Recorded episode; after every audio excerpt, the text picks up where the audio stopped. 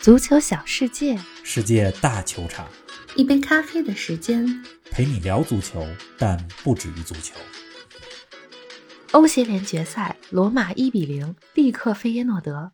对罗马来说，这是队史第一座欧洲冠军奖杯；而对穆里尼奥来说，这是第五个。意甲排名第六，欧协联夺冠。穆里尼奥在罗马的第一个赛季能打几分？欧冠决赛前瞻。实力占优的利物浦面对本泽马领衔的皇马，红军能否报四年前的一箭之仇？皇马能否继续凭借欧战基因捧起第十四座欧冠奖杯？更多精彩内容尽在本期足球咖啡馆。听众朋友们，大家好，欢迎来到新一期的节目。冯老师你好，林子好，听众朋友们大家好。今天咱们节目啊分两个部分，第一个部分呢说说欧协联的决赛，第二部分呢是这周末的欧冠前瞻。刚刚看完欧协联的决赛，罗马一比零战胜了菲因诺德。虽然这是欧洲第三级别赛事，但因为有穆里尼奥，因为有罗马和菲因诺德这两支球迷文化非常浓厚的球队，这也就变成了一场特殊的决赛。是啊，过去这两个月啊，咱们都在赞叹皇马的欧冠基因，而今天我们也不得不赞叹穆里尼奥的欧战基因。五次欧洲赛事的决赛啊，穆里尼奥的胜率是百分之百。二零零三年，四十岁的穆里尼奥带领着波尔图战胜凯尔特人，获得了联盟杯的冠军，让我们认识了当时这位葡萄牙的少帅。一年以后的二零零四年，他又带领着波尔图一举拿到了欧冠的冠军。其中夺冠征程当中，波尔图淘汰了曼联，穆里尼奥在老特拉福德疯狂的滑跪，让我们印象深刻。没错，二零一零年，穆里尼奥又带领着国米以百大巴的方式，依靠防守拿到了欧冠的冠军。那是意甲球队至今最后一次拿到欧冠。而二零一七年，他带领着曼联战胜阿贾克斯，捧起了欧联杯，那也是曼联至今最后一次冠军奖杯。而今天啊，北京时间二零二二年的五月二十六号凌晨，头发已经花白的穆里尼奥，在自己出道二十年之际，带领着罗马。夺得了首届欧协联的冠军，尽管只是欧协联，但这是罗马这支历史悠久俱乐部的第一座欧洲赛事的奖杯。穆里尼奥又一次做到了。下一次有记者在质疑穆里尼奥的时候，穆里尼奥可以伸出一个手掌，五只手指说：“你看，我拿到了五个欧洲冠军。”是啊。虽然我不是罗马的球迷，但我为罗马感到高兴，因为2018年我去过罗马的主场，坐在罗马奥林匹克球场里，听着罗马的队歌，很难不被那种氛围感染。今天这日子口，咱们再给大家听一听罗马的对歌吧。好的，咱们来一起听一听。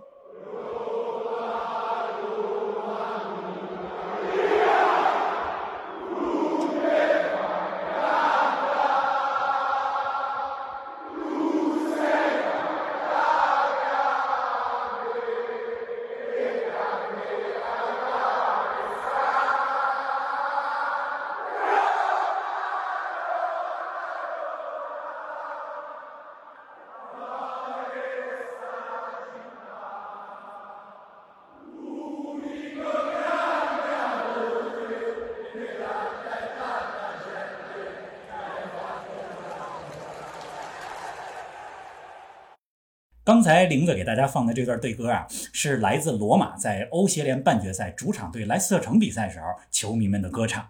那场比赛，罗马奥林匹克球场人声鼎沸，赢了莱斯特城之后，罗马进军了决赛。这届欧协联的决赛举办地呢是阿尔巴尼亚首都蒂拉纳球场。我看了一些图片和视频，蒂拉纳的国家体育场真是漂亮。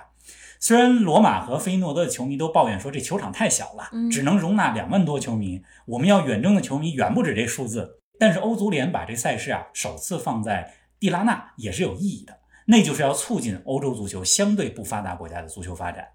总之，这球场很别致，从空中看是一个八面立体的形状，色彩也是流光溢彩，而且它是一个多功能的场所，不仅有体育场，还有博物馆、酒店、办公室、商店。我放在咱们微博还有 B 站的动态上一些照片，大家可以去看看这个球场。哎，说到 B 站啊，咱们还是今天晚上八点半直播。今天的直播呢，聊聊欧冠的决赛，也聊聊上周末的米兰夺冠。而且呢，我们邀请了一位特殊嘉宾，我的一位朋友，他在意大利长大，小时候呢在米兰少年队，就是米兰的梯队踢过球，据说还担任过队长。让他给大家讲一讲 A.E.C. 米兰这支球队和米兰这座城市的文化。好的，还是晚上八点半，期待晚上的直播见到大家。回到这场欧协联决赛，打进全场唯一进球的是扎尼奥洛，他是长期被寄予厚望的意大利天才少年，前几个赛季屡屡受到伤病困扰，这赛季在穆里尼奥的调教之下，终于让天才变现了。哎，这场决赛啊，罗马获得的机会其实不多，但是扎尼奥洛抓住了罗马少有的机会，一剑封喉，是啊，把冠军奖杯带回了罗马城。这场比赛，罗马可以说是获得了一场穆里尼奥式的胜利。开场之后，罗马和菲诺德对抗非常激烈，比较上身体，双方犯规也比较多。整个上半场呢，罗马打得更积极，更有气势。扎尼奥洛的进球让罗马这支擅长打防守反击的球队踢得就更舒服了。进入到下半场之后啊，菲诺德这边突然发力了，连续获得了多次有威胁的进攻机会。如果不是帕特里西奥神勇发挥，如果不是斯莫林、伊巴涅斯这几名后卫前后封堵，再加上门柱的帮助，那么罗马可能就失球了。真是进入到比赛尾声阶段，菲诺德踢得着急了，而罗马的表现呢，则体现出了穆里尼奥的执教经验，把比赛切成片段，消磨比赛的时间，同时呢，抓住机会打反击，最终守住了一比零的胜利。从绝对机会来说，一比零的比分呢，对菲诺德有点不公平，但从决赛经验来说，罗马配得上这场胜利。欧协联冠军啊，是罗马队史的第一座欧洲赛事冠军。冯老师，这个冠军对罗马球迷有多重要呢？或者换句话说，进军欧冠和夺得欧协联冠军相比，哪个对罗马球迷更重要呢？夺得一个冠军更重要啊！罗马球迷非常渴望这个冠军。是作为一个首都城市，罗马的冠军数量是没有办法和意大利的北方城市米兰、都灵这两座城市比的。尤其是在欧洲的赛场，罗马从来没拿到过欧洲三大杯任何一项赛事的冠军。有过两次的亚军，一次是一九八四年欧冠决赛输利物浦了，一次是一九九一年的欧联杯决赛输给了国米。就算是同城对手拉齐奥，都获得过欧洲优胜者杯的冠军。当然了，之前咱们也介绍过，罗马一九六一年的时候获得过欧洲城市博览会杯的冠军。很多人说那项赛事不也是联盟杯的前身吗？对呀，但是由于博览会杯啊不是欧足联组织的，所以欧足联并不认可它是联盟杯的前身。罗马呢，去年夏天投入一个亿的转会成本，同时把穆里尼奥请来，要的就是这冠军。确实，因为罗马不仅没有获得过欧洲赛事的冠军，他们距离上一个意甲联赛的冠军也有二十一年了，距离上一个意大利杯的冠军也有十四年了。所以这个冠军，今天这个冠军是一场及时雨，也是俱乐部历史上的一个重要的高光时刻。进欧冠还是拿欧协联冠军？就像你刚才问的，如果只能选一个的话，我相信百分之九十的罗马球迷会选择拿这个冠军。而且这个冠军对穆里尼奥本人来讲也非常重要。很多人都说穆里尼奥是不是已经是一个过气的教练了？他今天用这个冠军再次证明了自己。确实是啊，可能很多球迷都不敢相信啊，罗马这么有历史的俱乐部，在今天之前没有拿过欧洲赛事的冠军。可不是吗？罗马今天的对手费诺德在欧战历史上的荣誉都比罗马要多。费诺德拿到过一个欧冠、两个欧联杯的冠军。一九七零年欧冠决赛，费诺德战胜凯尔特人，是第一个获得欧冠冠军的荷兰球队。然后人家在一九七四年和二零零二年又获得了两个欧联杯的冠军。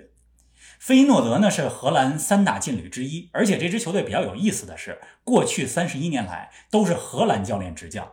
大家比较熟悉的荷兰教练，像古利特、范马尔维克、罗纳德科曼、范布隆克霍斯特、阿德沃卡特，这都担任过他们的主教练。哎，我大学时候去荷兰的时候啊，还买过一个菲诺德的帽子呢。这个今天看这决赛的时候，我想起来这件事了。可惜菲诺德输掉了决赛，不然他们将成为第一支拿到欧冠、欧联杯和欧协联冠军的球队。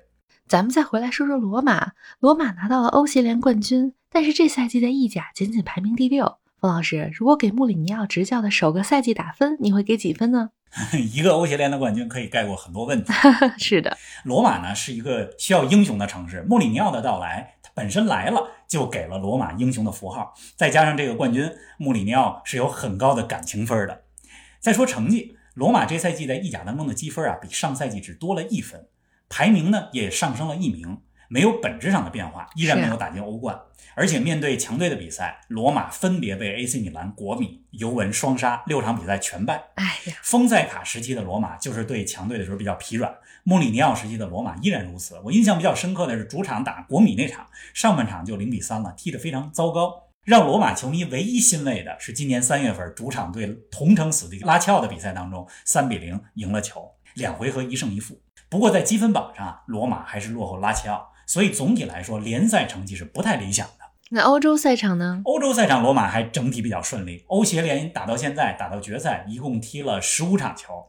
那十五场球里边呢，有四场是踢挪威的球队波多闪耀。其中小组赛大家都知道，客场一比六输过球，那是穆里尼奥执教生涯最惨痛的失利。不过好在进入淘汰赛之后，罗马比较稳定，接连淘汰了特温特、波多闪耀，还有来自英超的莱瑟城。此外呢，这个赛季能够给穆里尼奥加分的，还有就是他对于新人的挖掘和使用。你像二十岁的扎莱夫斯基，还有十九岁的加纳前锋阿菲纳吉安，这都是这赛季罗马冒出来的新星。尤其是左边一位扎莱夫斯基，今天决赛也首发出场了。总之，总体刚才说的这些因素吧，我觉得十分的话，应该能得七分或者八分。嗯，不错了。您正在收听的是《足球咖啡馆》，一杯咖啡的时间陪你聊足球，但不止于足球。欢迎您在各大音频平台关注我们的节目，同时关注我们的足球评论公众号“足球咖啡馆播客 ”（Football Cafe） 和我们的微博“足球咖啡馆”，让我们一起聊球、看球、追球。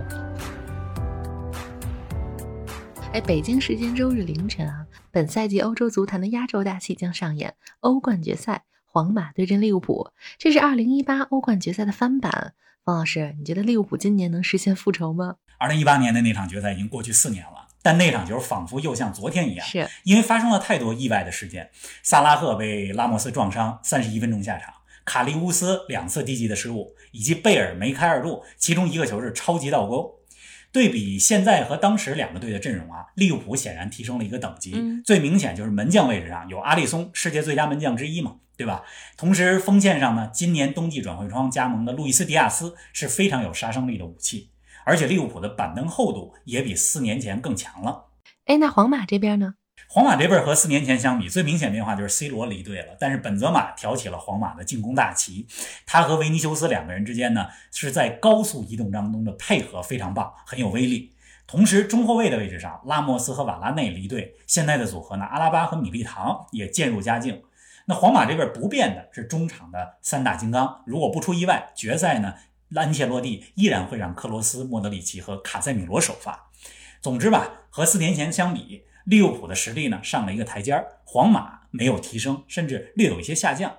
但你要知道啊，四年对于足球比赛来讲是一个很长的时间，现在和四年前比没有太大意义。就现在的阵容实力来说，利物浦肯定是更占优的一方，也是赛前的大热。但是皇马在欧冠当中是一支 非常神奇的球队，是的，对阵大巴黎，皇马实力不占优，赢了；对阵切尔西，皇马也不占优，赢了。对阵曼城，皇马更不占优，也赢了。是啊，这个利物浦呢有实力优势，但是皇马更有欧冠基因，同时在体能方面更占优。因为皇马三四周前就赢得了西甲的冠军，对呀，而利物浦拼杀到了上周末英超的最后一轮。所以你综合各方面因素来看，又是一个五五开的比赛，对吧？刚才你提到利物浦能不能复仇？其实，在得知皇马是决赛对手的时候，塞拉赫就通过社交媒体暗示了要复仇，要算这笔旧账。如果我是克洛普啊，我肯定会在这场比赛之前提醒球员们，头脑要冷静，把这当成一场全新的决赛来打。因为如果不冷静，时刻想着复仇，心态发生了变化，那么利物浦就进入了皇马的圈套当中了。还真是。哎，四年前的决赛啊，决定胜负的是一连串的意外事件。本周末的决赛，方老师，你觉得哪些因素会决定比赛的胜负呢？利物浦和皇马，欧冠今年所有比赛我都看了。这两天呢，又简单回顾了一下。从战术角度啊，咱们说三点。首先呢，是利物浦的右路，皇马的左路。亚历山大·阿诺德和维尼修斯的对位很关键。阿诺德攻强守弱，防守很容易失位，而维尼修斯又是五大联赛里盘带次数前五的球员，而且有速度。是啊，一旦阿诺德被维尼修斯打爆，利物浦的防守就危险了。经常看利物浦的球迷们很清楚啊，亨德森以及马蒂普对阿诺德的协防很关键。当然，反过来，如果阿诺德这一边进攻优势发挥出来，和萨拉赫形成连线，或者和左边路的罗伯逊形成边后卫的连线，那么皇马的边后卫也是招架不住的。这是边路。那第二点呢？第二点就是利物浦的高位逼抢能否限制住皇马中场的出球？不知道大家是不是记得啊？去年欧冠四分之一决赛，皇马首回合三比一赢利物浦那场球，有两个进球都是克罗斯在中后场的长传打阿诺德的身后，皇马的克罗斯和。莫德里奇都能够在中后场拿球，突然送出有杀伤力的长传。那利物浦这边呢？法比尼奥如果能出场，他的上抢时机和抢断能力是能够限制皇马长传的。反过来，对皇马来说，这场比赛多半会处于防守反击的态势。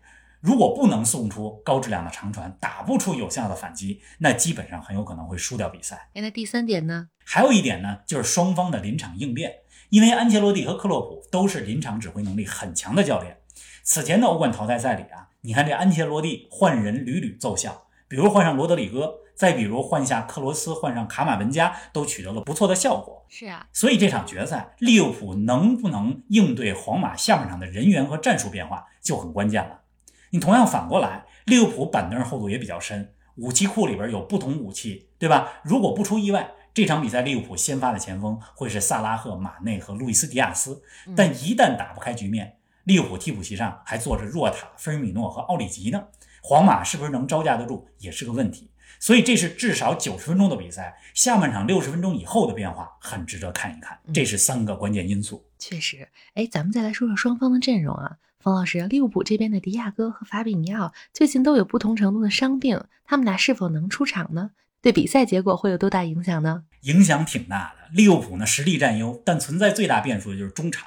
如果没有伤病问题，那么三中场的配置是法比尼奥打后腰，蒂亚戈居左，负责掌控比赛节奏；亨德森居右，与萨拉赫和阿诺德形成这个三角，同时防守的时候能帮着阿诺德。但如果蒂亚戈和法比尼奥打不了，那么利物浦中场怎么办？那肯定是亨德森打后腰，在他左右的呢是米尔纳和凯塔。凯塔的盘带突破能带来进攻的节奏变化，米尔纳比赛经验还有他干脏活累活的能力，这都不错。但是亨德森、米尔纳加卡塔的就这个组合比起来，亨德森、法比尼奥和蒂亚戈的组合还是第一个档次。是蒂亚戈和法比尼奥两个人啊，我个人的感觉是法比尼奥应该能出场。因为看新闻来说啊，他已经参加了周三的合练，这么重要的比赛，即使有一些轻伤，我觉得他只要能坚持，克洛普就会让法比尼奥上。这是中场，那中后卫的选择呢？要防住状态火热的本泽马，利物浦的中后卫该怎么搭配呢？范戴克肯定会首发，问题是他搭配谁？利物浦这赛季联赛是马蒂普打，杯赛是科纳特打，两个人各有千秋。马蒂普经验更丰富，更能帮助阿诺德的右路防守。同时，马蒂普的助攻能力更强，能传出那种渗透球。科纳特呢更年轻，脚步更快，面对对手的防守反击，比如维尼修斯这样的前锋，科纳特回追速度更快。同时呢，科纳特最近也经常有些头球的破门。面对皇马这个对手啊，你盯人一对一防本泽马是防不住的，因为咱们刚才说了一句，本泽马和维尼修斯是移动当中进攻的前锋，不是那种站桩式的前锋。是的，这就要靠利物浦的协防，而且利物浦的对手。都知道范戴克这一点很难被过掉，所以本泽马估计会主打利物浦的右中卫这一点。我觉得呢，利物浦应该让马蒂普首发，因为他的经验和稳定性，再加上马蒂普和范戴克的配合默契度会更好。哎，从二零零一年到现在，欧冠和欧联杯决赛当中，西班牙球队面对非西班牙球队，一共对阵了十六场，西班牙球队是十六胜零负啊，这个全胜记录太惊人了。冯老师，这是否也预示着皇马在决赛中会有心理优势呢？十六场决赛全胜这个数据啊，挺有意思的，但我不觉得它对这周末决赛有什么预示作用。嗯，皇马有欧战基因，利物浦也有。皇马心理强大，利物浦在克洛普调教下这几个赛季也是心理越来越强大。是的，所以这场决赛呢，是两支经验丰富球队之间的对决。我觉得之前的那些数据不太能说明问题。哎，最近一年来，不少决赛都是通过点球大战分出了胜负。方老师，你觉得皇马和利物浦这场会打到点球吗？我希望不会，因为点球大战偶然性太强，常规时间或者一百二十分钟之内取胜的球队，这冠军更有说服力。确实，就像你说的，过去一年里太多赛事打到点球大战了，有点审美疲劳。欧洲杯决赛，对吧？还有英格兰联赛杯决赛、足总杯决赛，上周的欧联杯决赛、德国杯决赛，这都是点球分胜负。是的，总之我非常期待皇马和利物浦奉献一场经典的比赛。今年的欧冠决赛呢，是疫情之后第一次有满场球迷在场。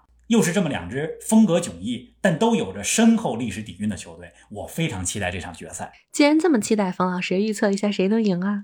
又让我预测，预测多半是会被打脸的。随便说说。但就像我之前说的，如果能有扣人心弦的剧情，如果能有无与伦比的比赛，打脸又有什么关系呢？是啊，我预测三比一，利物浦赢。哟，哎，玲子，你别老让我预测了。